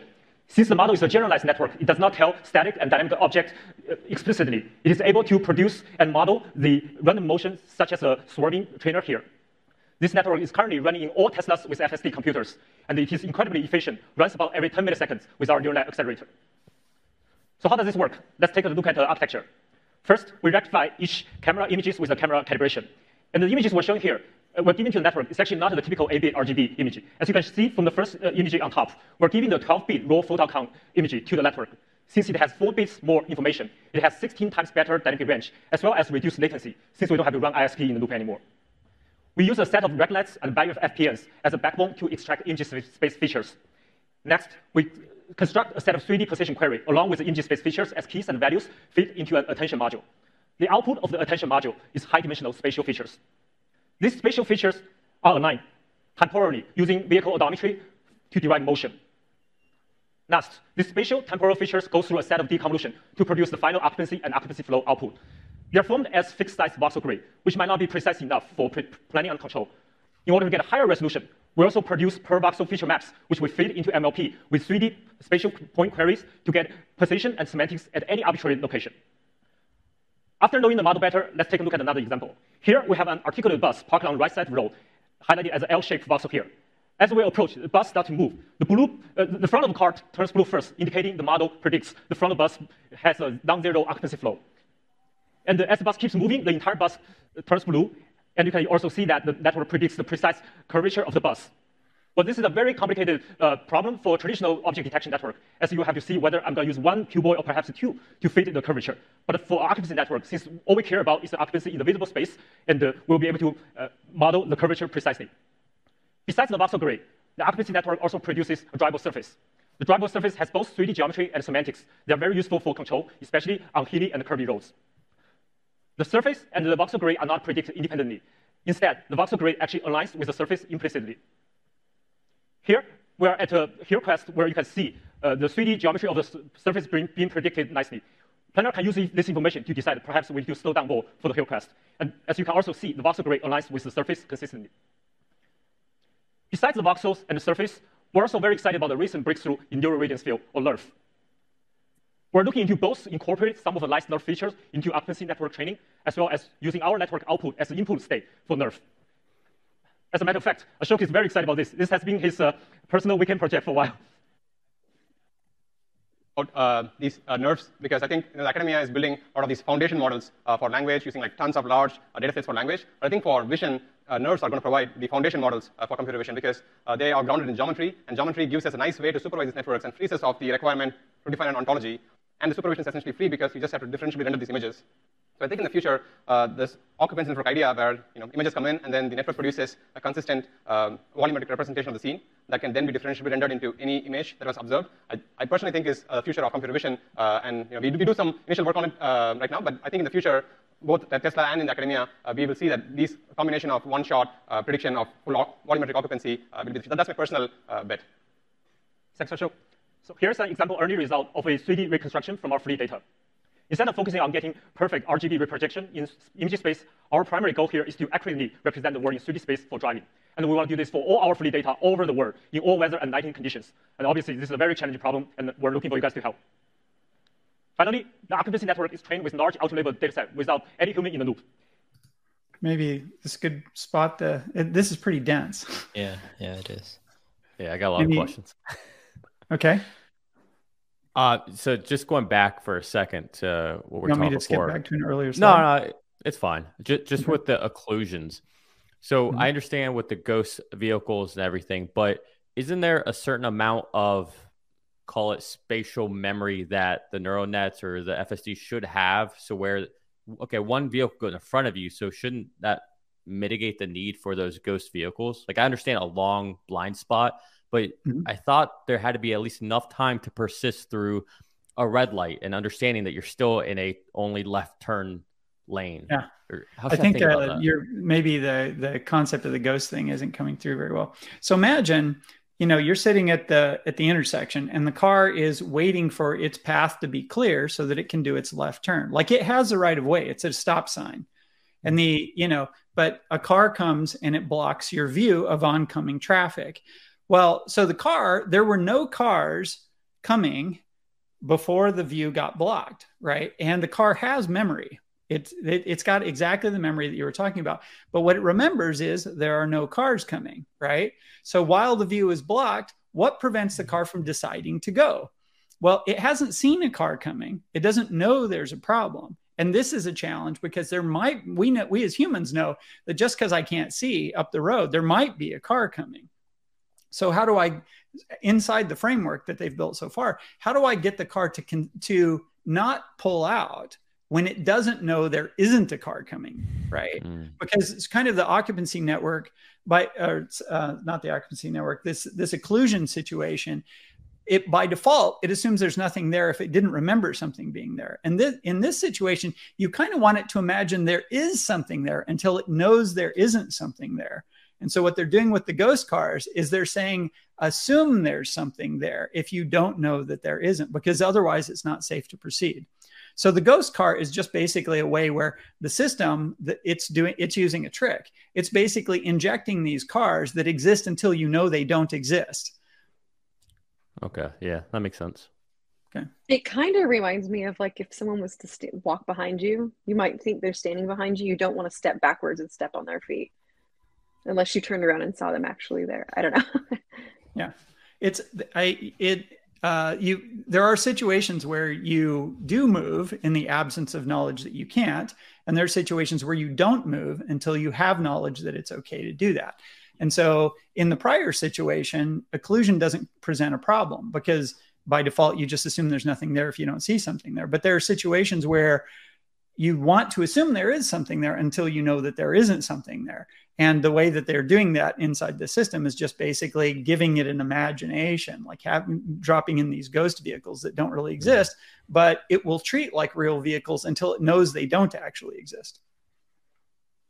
Got it. Um, James, I'm wondering if you could go back to, let's go back to this um, diagram here. And um, I know we could spend a long time on each step, but um, what could you ex- try to pare this down as if explaining to an eight-year-old with no jargon, just kind of the simple concepts of what Tesla is doing in each step, right, to get these volume kind of volumetric output of the scene? Um, let's see. On the left are what the cameras see. And then they basically told us that what they get out of the cameras goes straight into a neural network now. They used to have uh, an, an, ISP, an image signal processor, that would basically what came out of the camera, it would go through this compression thing that would also say color correct, and it would it would do a bunch of adjustments that that that uh, that are commonly wanted. And for a long time, they used the the ISP uh, to pre-process the signals coming in, but at some point they discovered that the information the ISP was throwing away, they could actually make use of. So they got rid of it, and now they just take this is the raw, you know, driving on uh, photon count, whatever stuff. They take the signal straight from the camera uh, and they feed it in. He spent a little bit of time talking about how the color space of the camera is different. It's not like the human eye color space. You can see it's got it has two. It looks like there's a red and a blue and two greens. Actually, the two greens are clear they only look green because your eye is contrasting them with the red and blue. There's a red filter, a blue filter, and the other two are clear. Um, so uh, it use you know uh, the the car sees different colors than humans do, and they picked this color palette because they think it makes it's a better match for like the colors the car needs to see well in order to in order to do its driving. So anyway, those those go straight into a set of pretty generic uh, image neural networks. Um, uh, when they come out of that, they go through the, the third block they're calling spatial attention, which is basically this function where uh, you uh, you want uh, in order to interpret things in certain parts of certain images, you want to uh, there other parts of other images are especially important. For instance, say you have two cameras and uh, and you know you have there's a truck next to you and the back part of it is seen by one camera and the front part of it is seen by a different camera. So in that situation in order to for one camera to interpret the front part of the truck and understand what's going on it might want to refer to with priority to what another camera is the camera the other camera that sees the back part of the truck. So spatial attention feature is a way for a neural network to basically decide what parts of what images are important to other parts of other images when it's when it's understanding this. Um, so in temporal alignment, they talk about how you're essentially uh, because we're taking video in, um, we we see a sequence of images, and if the car is moving, then each image that it sees is taken from a slightly different position. So if you want to understand the, for instance, say you're driving past um, a fire hydrant or pedestrian standing at the side of the road. In the in the first frame of a video, you see the pedestrian at one position, and in the next frame, the pedestrian's at a different position relative to you. So they do an operation where they take all of the frames and they correct the positions in the frame for how far the car has moved so that in all of the succession of frames, even though the pedestrian appears at a different point in each successive frame, they know it's the same pedestrian because it's moving backwards at exactly the speed the car is moving forwards. So that's what the temporal alignment is. And of course, they have to do this on curves too. If you're turning, if you're if you're making a left turn at an intersection, the cameras that see, say, oncoming cars or cars at the side, it, th- those cars relative to your car are moving because your car is rotating as as it goes. And so this temporal alignment is basically taking the position of the car and correcting for it with, with respect to its view of all the other objects so that you see the same car at the stoplight again and again and again in each successive thing. And the, because you're seeing the car multiple times that increases the neural network's confidence that that there is a car there which might sound kind of weird but uh, human brains actually do this too. The longer you see something the more confident you are that it's real and so the neural network is essentially doing this and in order to do that when the car is moving it has to correct for the movement of the car to understand you know how the other car is moving relative to the ground not just relative to you um, okay, so uh, the deconvolution thing. Um, so the neural network that that is basically integrating all these cameras and producing kind of this volumetric map. It does this very very crudely, and it has to because it has to do it really fast. If you have you know millions, if you had millions of of uh, individual pixels that you had to sort of individually consider for all of these things, it takes a lot longer. So the neural network can do a trick where um, it makes the image really coarse but more meaningful at each uh, position. So, for instance, the images come in at 1280 by 960. So you have basically, you know, a million pixels coming in from a camera. And as the neural network processes them, instead it breaks the image down into like grids that are blocks of pixels, and it makes up for itself kind of uh, an understanding of what is in this square of this image and what is in the next square of the next image. So instead of just having a pixel, a couple of pixels with some colors, instead you're like, oh, this might be a human head. And on the one below it, this might be a human torso. And, and so you get this sort of semantic meaning, but uh, but you you have fewer blocks, but the information you get from each block is richer. And as you work your way through the neural network, you have fewer and fewer blocks with more and more information. And sort of this ends up making it so that you can pass the meaning of the image more quickly through the neural network because you're not trying to maintain the resolution. You're you, as you get to these higher level concepts about what different parts of the image contain, you reduce the number of you know grid cells, as you will. Well, when they get to the top of this, that's when they combine the images from all these different cameras together with the spatial attention and whatnot. So then the output of that gives you like your little 3D map of the world and your understanding about, you know, where are the cars and where are the curb lines, but it's super crude. It's because now at this point you've reduced it to like all the, the everything looks like Legos. It's these big squares. But embedded in each one of those Legos is a lot of information about, you know, what is in that cell. So you can do a thing called deconvolution, where once you've done that and you've corrected all this stuff and you've integrated it in a way that's computationally efficient for the system. Now, if you want to make a fine, say, say for instance, now you need to make some decisions that require finer resolution than the, than the block size that you're at. What deconvolutions do is they take each of those little blocks and they say, based on this based on what I see in this block and what's in the block above it, below it, and whatnot, the overall thing, there must be, say, a pedestrian at this position crossing these three blocks. So, what that deconvolution does is it lets you move back to a high resolution understanding of the world. And it may seem counterintuitive that this is actually faster than trying to calculate at high resolution, but it's because resolution in a volumetric thing, the computation, it goes as the cube of the resolution that you're doing. So like, you know, if I have a box and I divide it into by, you know, a thousand by a thousand by a thousand, now I have a billion points inside this box that I have to compute through when I want to do something. If I reduce that by a factor of 10, so I have 100 by 100 by 100, now I only have what, 10,000 or is it a million? It's a million. So now I have a million points instead of a billion points. It's a thousand times faster to do this part. So what they find is that essentially reducing the resolution, making all your decisions. And then if you need some high resolution data, you deconvolve to get back up to that. So that's the process that they're describing here.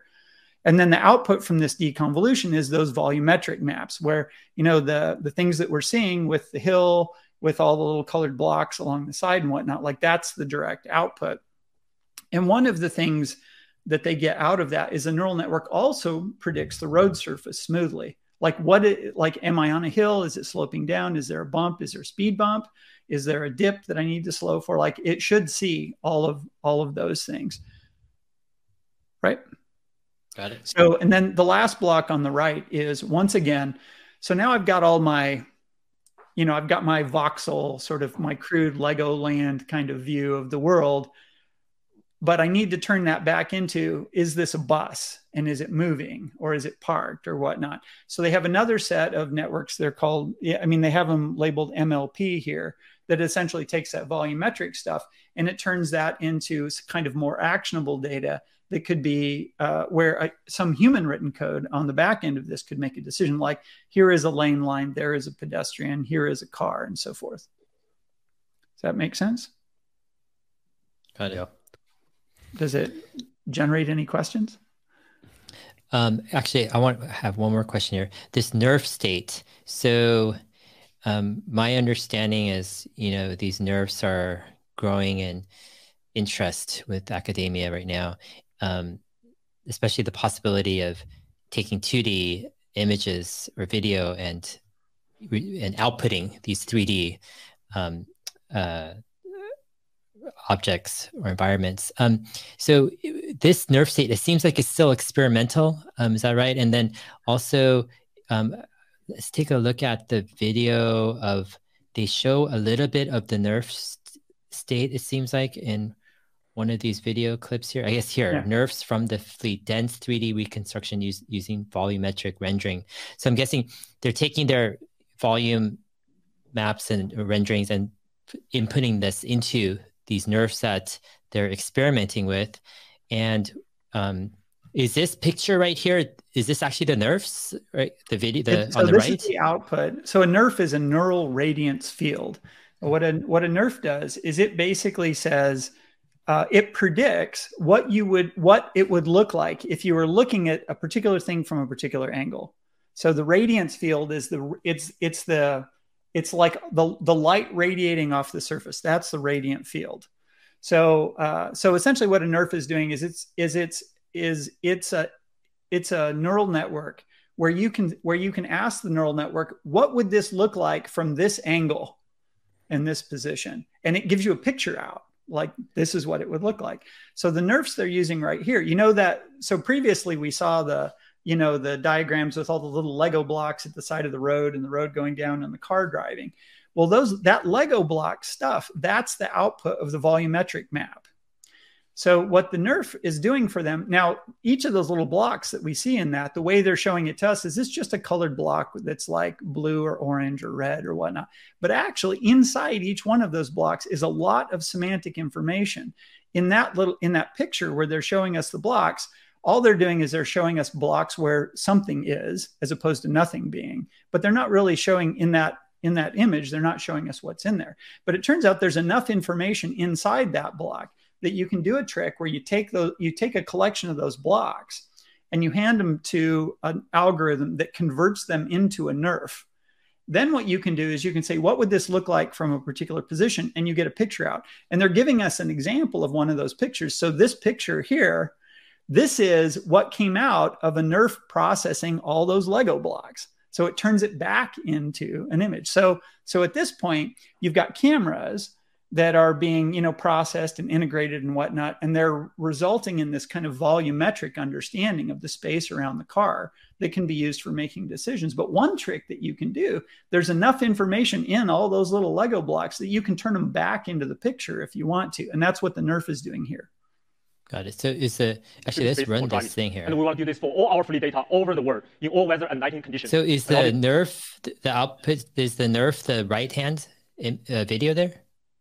So the output of the nerf is so the nerf is the nerf generates a radiance field.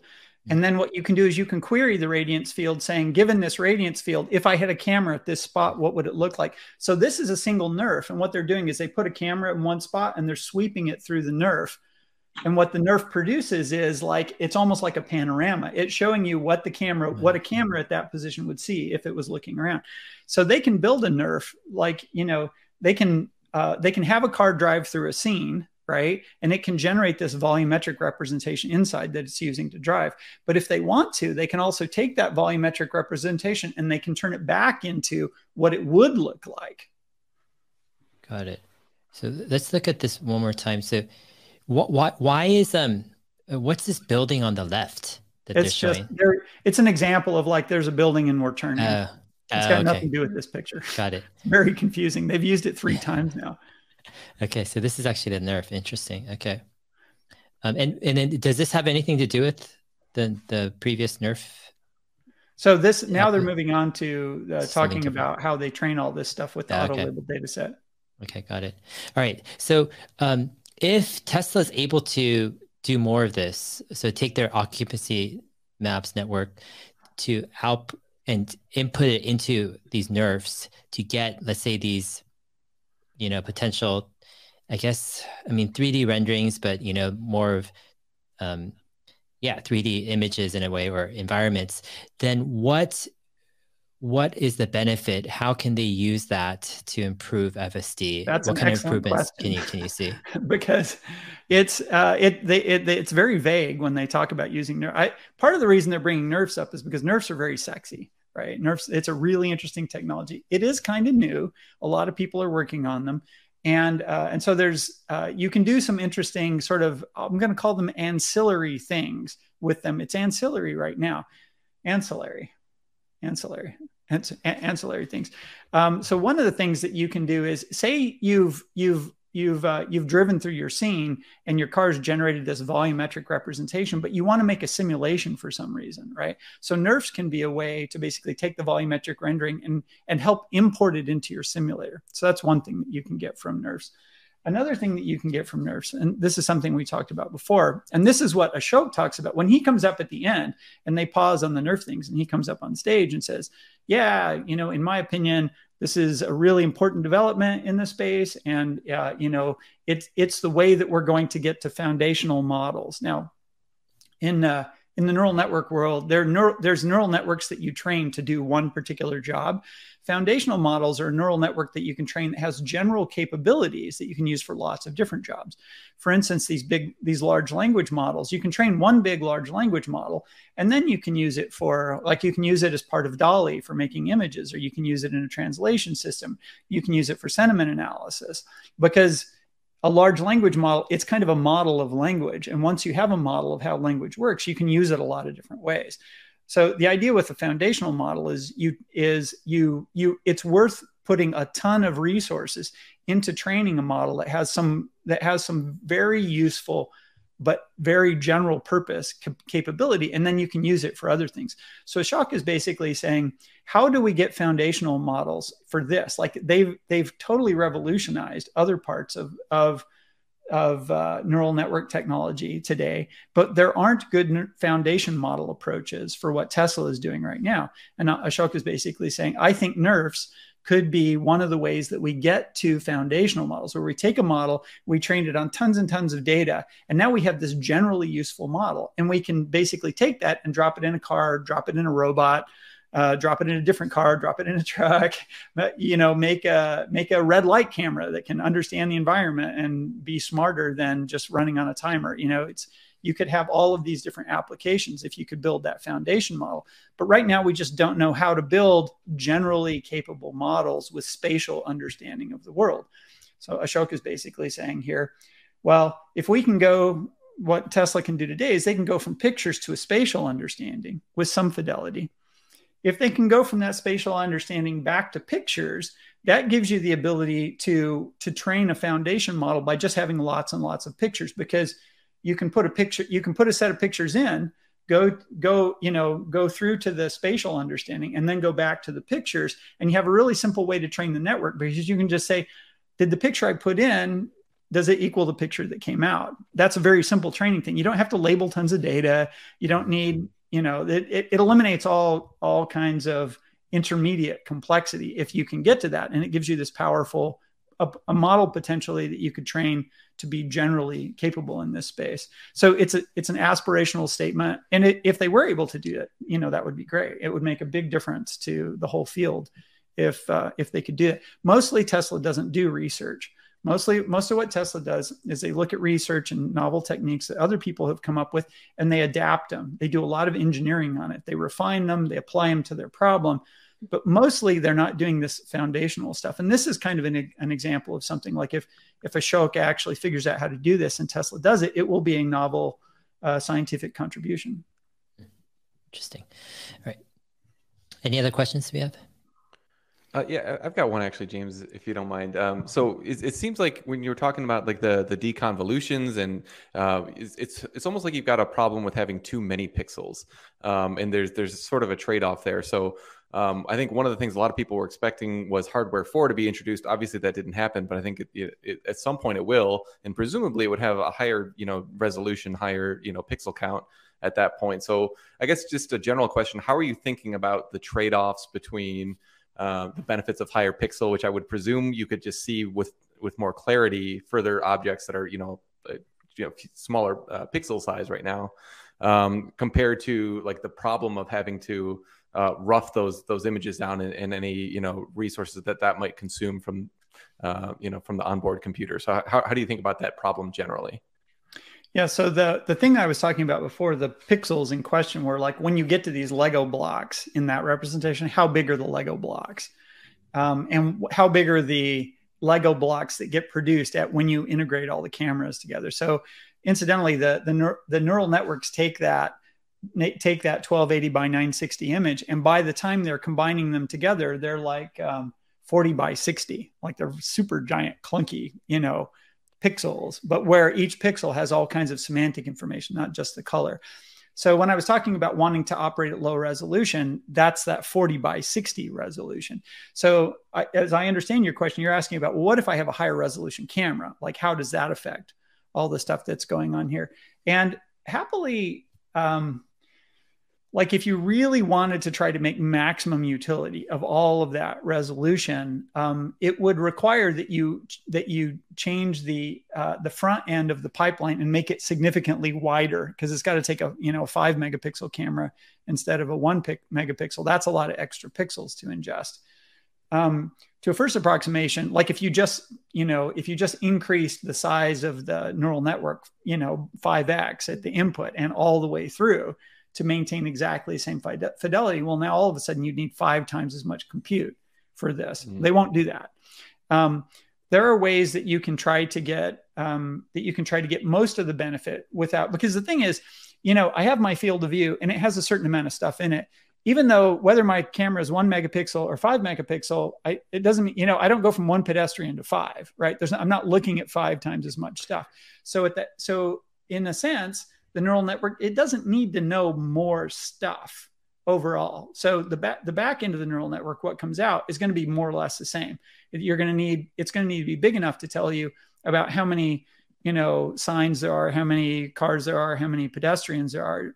Um, what the extra resolution does is it lets you have higher confidence in what you're seeing for smaller objects lower down in the pipeline. So it will add to the compute burden of the system, but it won't be anywhere near linear.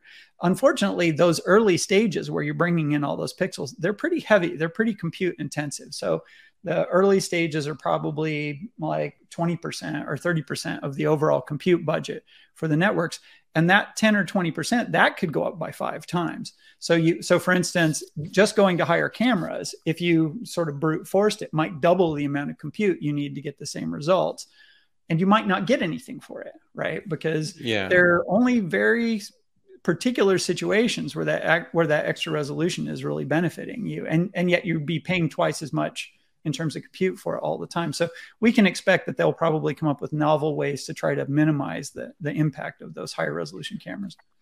Yeah, I mean, it, it sounds like there's not a, a real immediate benefit right now that, that you would see from from increasing the pixel count because you you're not there's not a whole lot of situations like you said where it, presumably it would have to be like very high moving cross traffic or very you know fast moving cross traffic where you'd need to see something within say i don't know two or three seconds and and the existing cameras can already basically do that right is that is that a fair assessment yeah. There, there are kind of two situations where the higher resolution really helps you. One of them is where you have a very small movement of something which is not so far away, and you need you want to know precisely what that movement is. Like so, the finer resolution let gives you a, kind of a finer understanding of what that movement is. And the other, of course, is seeing small objects at a distance. So, like you know, if you're trying to cross um, a high speed road and you have to look way up the road and you see a car coming straight towards you um, the only way that you can judge how fast it's coming is you know how fast does it get bigger? And when it's really far away and not very many pixels that could be hard to judge. So more pixels definitely helps you in that situation. That's helpful. Thanks. With regards to the lego blocks as we're ter- uh, calling it whenever say fsd beta is driving and that's what it's seeing and understanding for its occupancy, occupancy network does it have the ability to unpack one of those lego blocks and get more of the nuance and detail that's within that if it needs to? Yes it does. And okay. and the way that there's different ways it can go about doing that but the main way that they're doing it right now is they have these mlps that take a bunch of lego blocks in and then turn that into whatever you decide you want. So for instance if you want to know like exactly where like the lego blocks are so big you might not know like is this a 12 inch curve or, or, or, a four inch curve? And like you know is it a foot away from me or is it four inches away from me? And so the lego blocks could basically you know the the one of these uh, mlps can take a bunch of those lego blocks and it can say here's exactly where the curve is and this is what color it is and this is how tall it is. Gotcha. Okay good. That's awesome.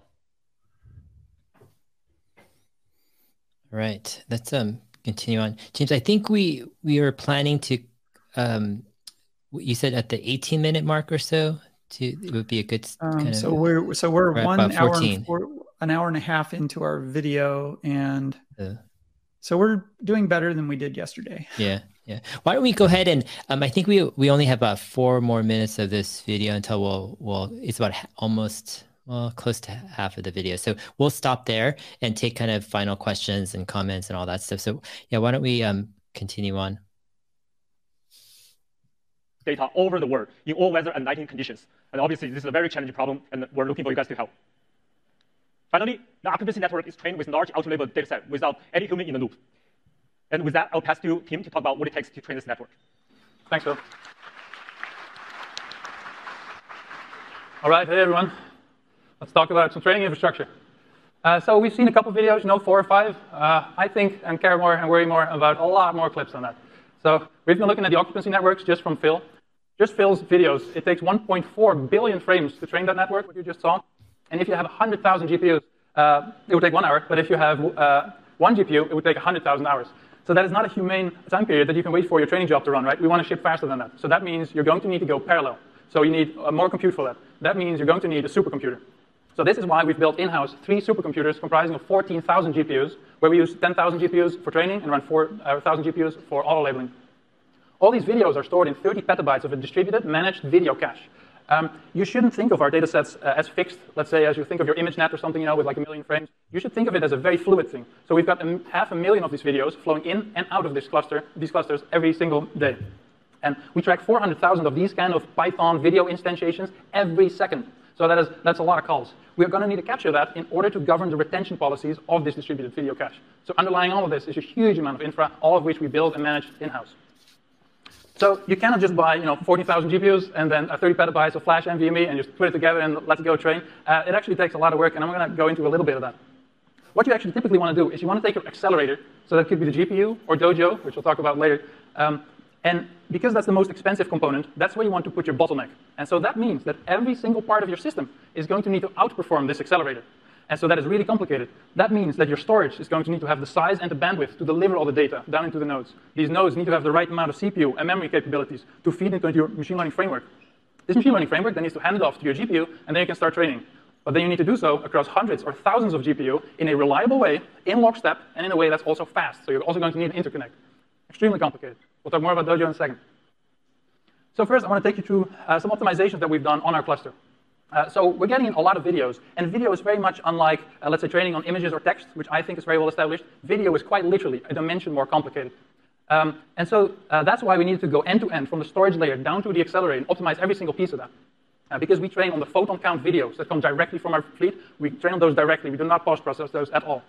The way it's just done is uh, we seek exactly to the frames we select for our batch. We load those in, including the frames that they depend on. So these are your iframes or your keyframes. We package those up, move them into shared memory, move them into a double buffer on the GPU, and then use a hardware decoder that's only accelerated um, to actually decode the video. So we do that on the GPU natively. And it's all in a very nice Python, uh, PyTorch extension. Uh, doing so unlocked more than 30% training speed increase for the occupancy networks and freed up basically the whole CPU to do any other thing. Um, you cannot just do training with just videos. Of course, you need some kind of a ground truth. Uh, and uh, that's actually an interesting problem as well.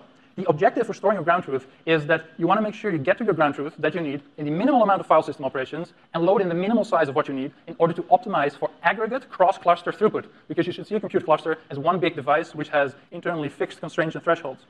So for this, we rolled out a format uh, that is uh, native to us that's called smol. We use this for our ground truth, our feature cache, and any inference outputs. So a lot of tensors that are in there. Uh, and so just a cartoon here, let's say these are your, uh, is your table that you want to store, then that's how that would look out if you rolled out on disk. So what you do is you take anything you'd want to index on, so for example, video timestamps, you put those all in the header, so that in your initial header read, you know exactly where to go on disk. Then if you have any tensors, uh, you're going to try to transpose the dimensions to put a different dimension last as the contiguous dimension, and then also try different types of compression. Then you check out which one was most optimal, and then store that one. This is actually a huge tip if you do feature caching. Unintelligible output from the machine learning network, uh, rotate around the dimensions a little bit, you can get up to 20% increase in efficiency of storage. Then when you store that, uh, we also um, order the columns by size so that all your small columns and small values are together so that when you seek for a single value, you're likely to overlap with a read on more values, which you'll uh, use later so that you don't need to do another file system operation. So I could go on and on. I just went on, uh, on touched on two projects that we have internally, but this is actually part of a huge continuous effort to optimize the compute that we have in-house. Uh, so accumulating and aggregating through all these optimizations, uh, we now train our occupancy networks twice as fast just because it's twice as efficient. And now if we add in a bunch more compute and go parallel, we can now train this in hours instead of days. And with that, I'd like to hand it off to the biggest user of compute, John. So, uh, um, does this make sense? okay, it's, so, uh, so uh, I actually want to ask him um, mm -hmm. about the um, uh, 500,000 rotating videos. So why are they rotating 500,000 videos? Well, they only Is have 30 petabytes of storage. Uh, that's that's and, probably. And what is it like? What why? What is it being used for? You know, what's the necessity of this rotation of videos? So currently, the training is done from clips that get taken from the car, like overwhelmingly. So uh, you know, the clip is the thing where you have a, a you, you have 10 seconds of uh, the car uh, of a car out in the fleet capturing data where it captures all the video from all the cameras plus all of the imu data and you know context you know metadata that goes into that thing. And it makes what they call a video and they send it in. It's actually eight videos at 36 frames per second. And it also has all this other data that goes with it. So those are that's what they're calling a video. And and this the, i find it surprising that they get 500000 new ones every day. So their data engine they're they're constantly asking the fleet hey send me data about this thing about some problem that we're having. And they're ingesting this data and their data center is already basically full. They got 30 petabytes. So you know if you get 500000 new videos you got to get rid of 500000 videos to make to make space for it. So to a first approximation that is what's going on. Uh-huh. but um, initially that might say oh man you know if only they had more storage. But the reality is you can't train with all 30 petabytes. I mean you might have a 30 day petabyte cache but realistically um, you uh, you know I, I think you you can only use so much of that data to train your neural network because it takes a really long time to train. And you want to be able to train your neural network in like a week, maybe a month or something like that. You don't want to take a year. So you can't just keep adding more and more video to train the thing. So instead, what you do is you curate the data set. You're constantly looking at the data that you're using to train the neural network and figuring out what stuff is making the most difference and what stuff you could do without. It's redundant or uh, like, you know, you originally add it for, for some problem that you had before that you're not really having. So they're constantly recurating the data set, taking the lower priority stuff and getting it out. So the so the video cache stays about the same size, but the quality goes up and up and up and get it gradually gets more and more relevant data. Does that make sense? Yeah, yeah, that makes sense. Right. Um, yeah. So the, re- the, the rest of the dialogue, he was basically going through this whole list of all these tips and tricks that they do to squeeze more out. You know, they they've got this. Uh, they have this data center. They they have uh, four, 72 racks that we learned in the dojo video. So a rack is like it's about the size of a refrigerator, kind of a skinny refrigerator. And they have 72 of these that are just full of computers. And that's just the 4,000 node cluster that they use for auto labeling. And so they got another one that's two and a half times bigger than that. So they've got all of this hardware and you want to make the best possible use of it. And Tesla is going through lots of tricks to try to squeeze more and more and more performance out of this. And a lot of it has to do with, in this case, he's mostly talking about like, how do we store data? and how do we cleverly store it like rearrange the data so that you don't so that uh, so that you do fewer actions with your database and for each interaction you do with it you get more valuable stuff out of it so by refining that in many different ways that, that he listed they were able to essentially double the performance of their of their cluster storage just by essentially rearranging the way that they store data. Got it. Um, any other questions you guys have? Yeah just to run with that real quick. So with the 30 petabytes of nvme it sounds like they have does that do those video clips get flushed out regularly because once the neural nets have trained on it, we don't really need it anymore because we've already have our influence on the neural nets based on those videos. And so really we just want more new stuff from the fleet so we can use that to train further or how should we think about that? Like would they have to keep X amount of video clips from previous iterations that have trained the neural nets or is it just we go through it, we've used it, we've trained on it, we don't need it anymore? Um, so they they're not going to throw away data that they need to generate the current state of the neural network because you always want to be able to regenerate what you're currently working with. What you can, but you know, as I mentioned before, of that 30 petabytes of video, I mean, uh, we could sit down and figure out how many clips it is, but my guess is it's probably somewhere on the order of you know 10 to 50 times more video than they can use to train. That is when they just realistically, because they only have so long to train a neural network, and because they can only put a, uh, a, neural network so big inside the car, they can only they can probably only use a few percent of that for the training for the main neural network that goes in. So the challenge is is more they have a really big library of stuff that they've worked with, and when they do a training run, they just want to pick, you know, the you know the 1% or the 5% of everything that they have which gonna which is gonna give them the best results. Now uh, the thing is they get so much data from the field that they they can fill their whole database up and to the point where when they get new stuff they have to throw old stuff away. So and there are lots of criteria you might use for throwing stuff away. Um, it might be that you you know um, you collected a whole bunch of clips for some for some uh, problem that you were working on and you ended up using 10% of them and now you can throw the rest of them away. I mean a lot of it is probably that kind of stuff. Some of it will obsolete. Some of it will be stuff that was captured and didn't turn out to be useful. And a lot of it will also be um, as you know the more they work with the data set and the more experience they get with the, with the network the more they will have a, a, a, good understanding of what particular videos are contributing to good results and which ones aren't. And you can just take the bad, you know, those out. That there are a bunch of studies that show that when you a lot, you know, probably most of the neural networks out there, you could get rid of half of the data that's being used to train them or two thirds if you knew which data you could get rid of. It's like half my data is useful. I just don't know which half and is the more you work with it the more you know which half isn't useful and you throw that stuff away because it's just taking compute and not giving you good results. Gotcha. Yeah. And then my, my last question uh, just a full circle to, to what we were talking about yesterday. So we see these nvme clusters. How does that how would that interface with dojo? Like if that's your storage medium where you're holding your volume of, of data how are we interfacing that into dojo when again, like I mean, based on what I saw, the only thing we had was that Ethernet port. So I mean, how how are we thinking of that, or is the DRAM supposed to be that that storage for Dojo, and somehow we just bring it in?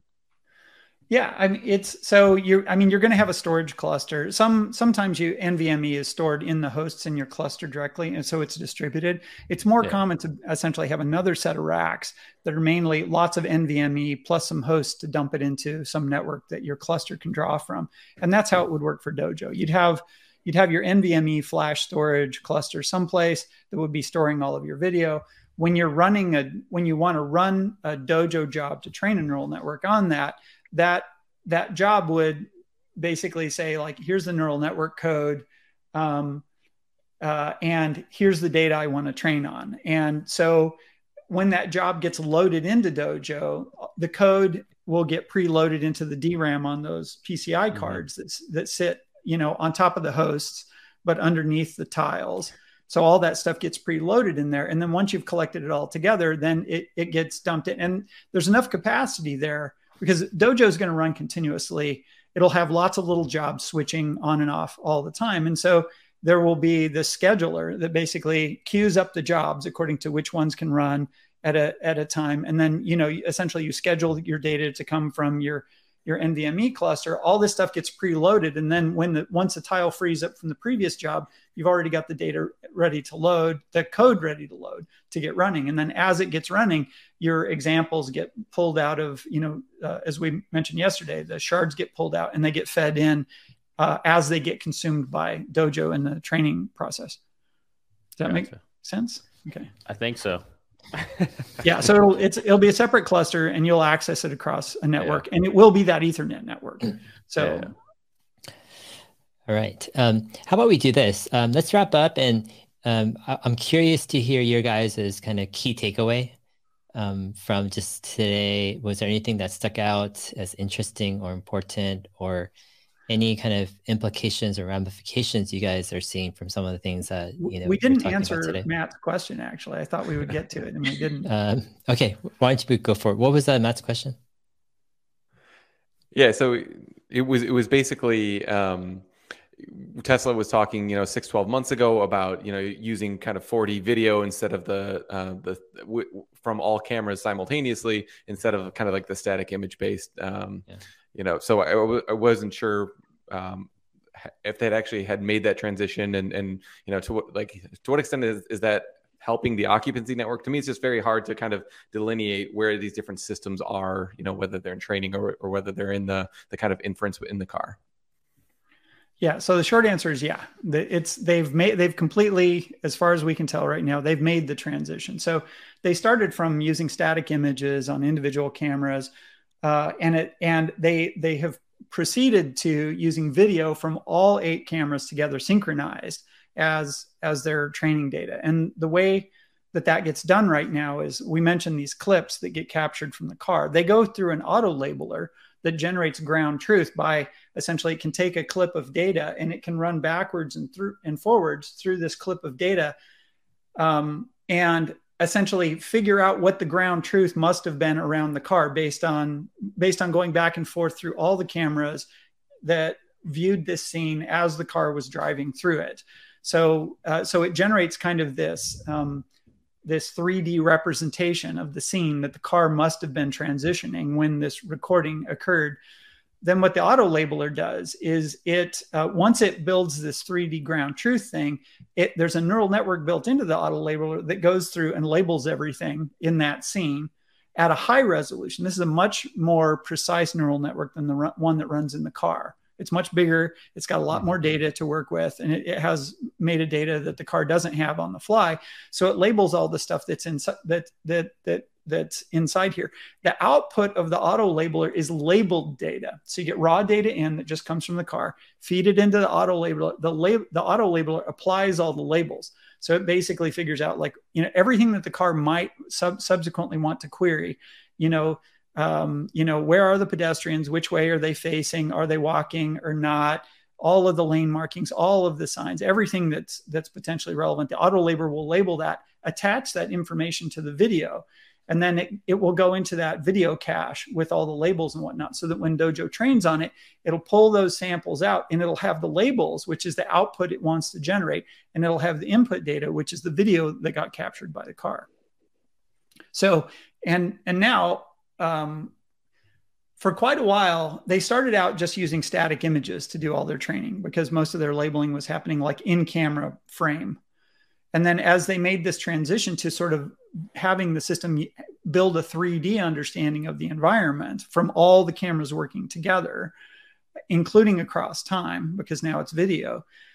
Uh, once they transition to that, then what happens is they have to change the code in the car. So now it uses that 3D model instead of the 2D stuff that they were getting from the cameras before. And that took a while because the car has a lot of functions. It's got like 100 different tasks that run, and the different tasks have to depend on different data.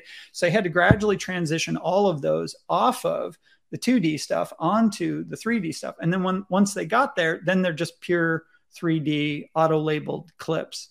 Um, and I think what we saw from last AI day to this AI day is somewhere in between, they completed that transition. And now they're really focused on, they capture all their data as clips, they run it all through the auto labeler, and pretty much everything that runs in the car now is getting trained from that data.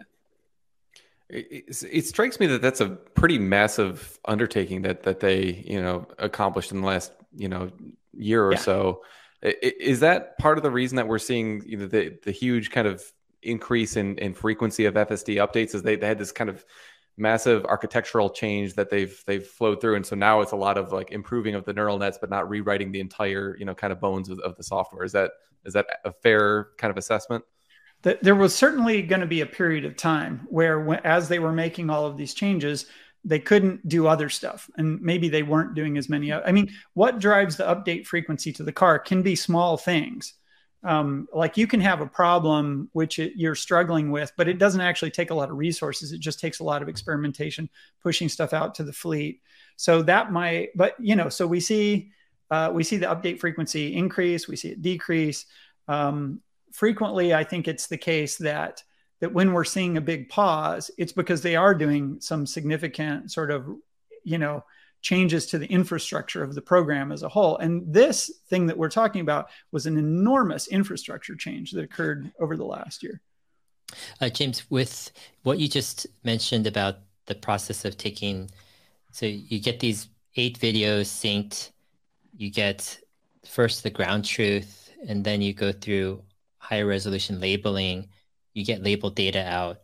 Uh, do you go through an occupancy network as well before that labels before it gets labeled so you can get better kind of accuracy on the labels or where does that come in? Yeah so the so the auto labeler so re- remember what the what the network in the car is doing is it's taking to a first approximation it does many things but one thing that we're talking about right here is it takes camera images in and then it makes this occupancy map of the environment with all these legos that have all this data in them about what's inside that box so the auto labeler has to generate that data. So like the, the auto labeler basically it takes those images from the car and then it it figures out like what should that lego block be for this for this scene that i'm seeing so internally to the auto label like it builds that you know it runs the stuff back and forward to figure out what the ground truth is and then based on that ground truth it says what the auto what the car should say that what what its occupancy map should contain is this this is the answer I want it to produce when it sees these clips. So that goes into the training database as training data. And when Dojo, you know, or sorry, when when the network is getting trained, whether it's on Dojo or the cluster, what will, what will happen is those video frames will get presented to the network in training while it's being trained, and it will cough up an output like, "Hey, here, mom, this is what I think the answer is," and then uh, the training system, it'll have the the right answer, which is what the auto labeler came up with. This much more powerful, much more well informed network that runs in, in the cluster. And everything that was wrong about the, tr- the network in training's answer will get fed back as a correction factor to all the weights. So then it'll adjust all its weights. So the next time it sees that clip, its answer is more right than it was. And if you run enough clips through, what happens is most of the net, most of the labels will be most right most of the time. But the auto labeler is creating the reference standard for training.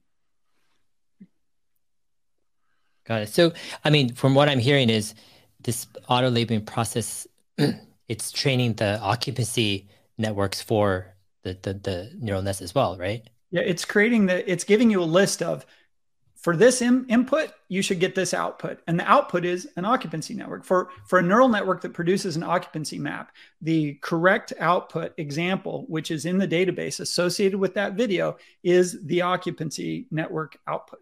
Mm, got it. Cool. All right, guys. Um, why don't we go ahead and um, uh, just uh, kind of wrap up sharing any key insights, takeaways. What are you guys going to take from this uh, session here? Today, we actually only um, were able to take half of, um, cover half of the FSD section for a Tesla AI Day. Hopefully, we can do part two. Um, but yeah, um, let's start with Nicholas. What, what are your kind of takeaways from from today? Um, yeah, a lot. Um, there's just so much going on there uh, with Tesla. It just it's I mean, especially as an investor, just makes you feel really confident when you're listening to these people and you're seeing what they're doing and and just you know James is trying to dumb it down for some of us and it's even then it's still just so profound and the way they're thinking about it and the ideas they're coming up with it's just I don't know I, I really don't know what my takeaways other than just wow and this is kind of crazy heavy stuff and you know hopefully as time goes by I can understand it more. But like I could tell at the very least that it's important and they're doing some real impressive things. And it's crazy that I can test this out in in real time. Like it's just wild. Yeah. That's good. Um Kristen how about you? Um it's hard as I'm going through this, it's hard not to think about uh, the Optimus robot and how this system is something that I feel that they're perfecting. And I know there'll be di- different variables, but they'll be able to replicate with the robot and just to see how they're using it. it. It's exciting, like to see. And I think it's great that they're actually moving on to a robot besides just using the Tesla vehicle itself, it just makes sense when James is sharing all this and and just understanding the human mind and the way that it files things away and trims like the neurons at night and different things like that. It's it's fascinating. I love it all. So it was good. Awesome. good, good. And um, Matt, how about you? Yeah, I think probably my biggest takeaway is just how fluid this whole process is. I mean, they're they're. I, I guess I didn't take or I didn't appreciate how frequently they're kind of running into roadblocks or you know things that uh, create kind of local optimums or you know local local maximums. And they're just like all right well this doesn't work anymore. So let's you know completely revamp the entire system. And and they're just willing to do that uh, you know and they, they they found just so much uh, of a better way to handle labeling the auto labeling and they're just running with that. So um, just the the pace of the changes and their commitment to just finding the, the best way to handle this stuff um, is it's something I kind of knew generally, but when you go through the details of like how much brain power went into all these decisions and, and what a heavy lift it is to to make these these huge uh, changes that that we outlined here today. I mean, that's that's for me is what's what's sticking out. And then they, they just kind of tease like, oh, nerfs. And by the way, like nerfs might be some whole thing that kind of blows up the existing like situation that we've got. So the, the, willing to kind of eat or like cannibalize their existing processes is just that that really stuck out to me. Yeah, sounds good. Um, yeah, for me, um, I think it's like the execution. Um, yeah, I'm, I'm re- very, very impressed. Very happy with what how Tesla's progressing. Um, they set out certain goals. They're pushing. They're making it happen. They they hit problems and they come up with solutions. And when I look back one year, two year, three years ago, the progress is really impressive. And um, yeah, I was just thinking, you know, I've been talking with James about the progression. I think it's like coming up, I think on two years, um, maybe uh, soon. And Tesla has really come a long way. You know, they they're really, you know, pushing forward, and um, they're not they're not uh, joking around. You know, they're not playing around. They're really they have their eyes set on you know certain goals, and they're pushing forward to it. And it's just yeah, it's fun to not just watch it and to believe that they're actually making happen, but actually to try to understand. It's like, yeah, actually, th- these technical solutions they make sense because you know um, they're solving pr- certain problems right this way, and so it's fun to to be part of that journey. And um, yeah, it's like every time I I dive into stuff, the more confident I get with Tesla's trajectory as a company. Um, James, how about you? Any kind of um, I know you've probably watched the Tesla AI Day presentations many, many times, but just what's your kind of you know overall takeaway, I guess, or just any what closing would, thoughts? It uh, well, for me, it was pretty overwhelming. Like it took me a while to sort of digest this stuff and go back and read and get through it.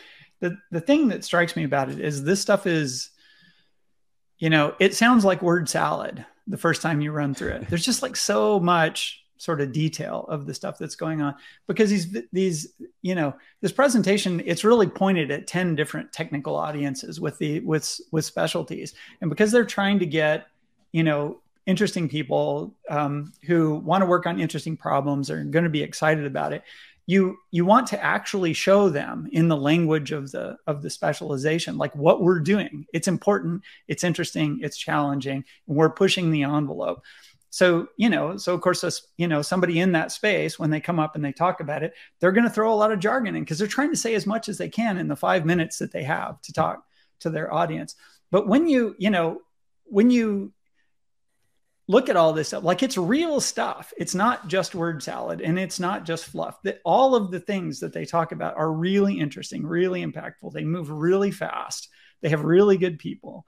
I mean, at the end of the day, that's what I'd like people to take away from this. It it's kind it's kind of a shame that they don't have you know eight hours or 12 hours so that they can talk at a lower level and a and a lay audience can get a good sense of of what's going on. And so and that's what dave and i've been trying to backfill here is like give other people some access to what to what's going on. But the the thing that i got when i was there and the thing that i'm still really struck by when i think about this stuff is oh my god there's so much stuff going on. Like it sounds really cool. Yeah awesome, man. Yeah, fun stuff. Um, I want to thank um, everyone here Matt, um, Smith, Nicholas Gibbs, Kristen, Netan, James Douma. Appreciate all you guys and everyone watching. Uh, thanks for you know joining along in this uh, journey. Um, it's going to be a crazy decade ahead a lot of advancements. Um, take care, everyone. And I'll link to everyone's uh, Twitter uh, profile in the video description. All right, we'll see you guys. Bye.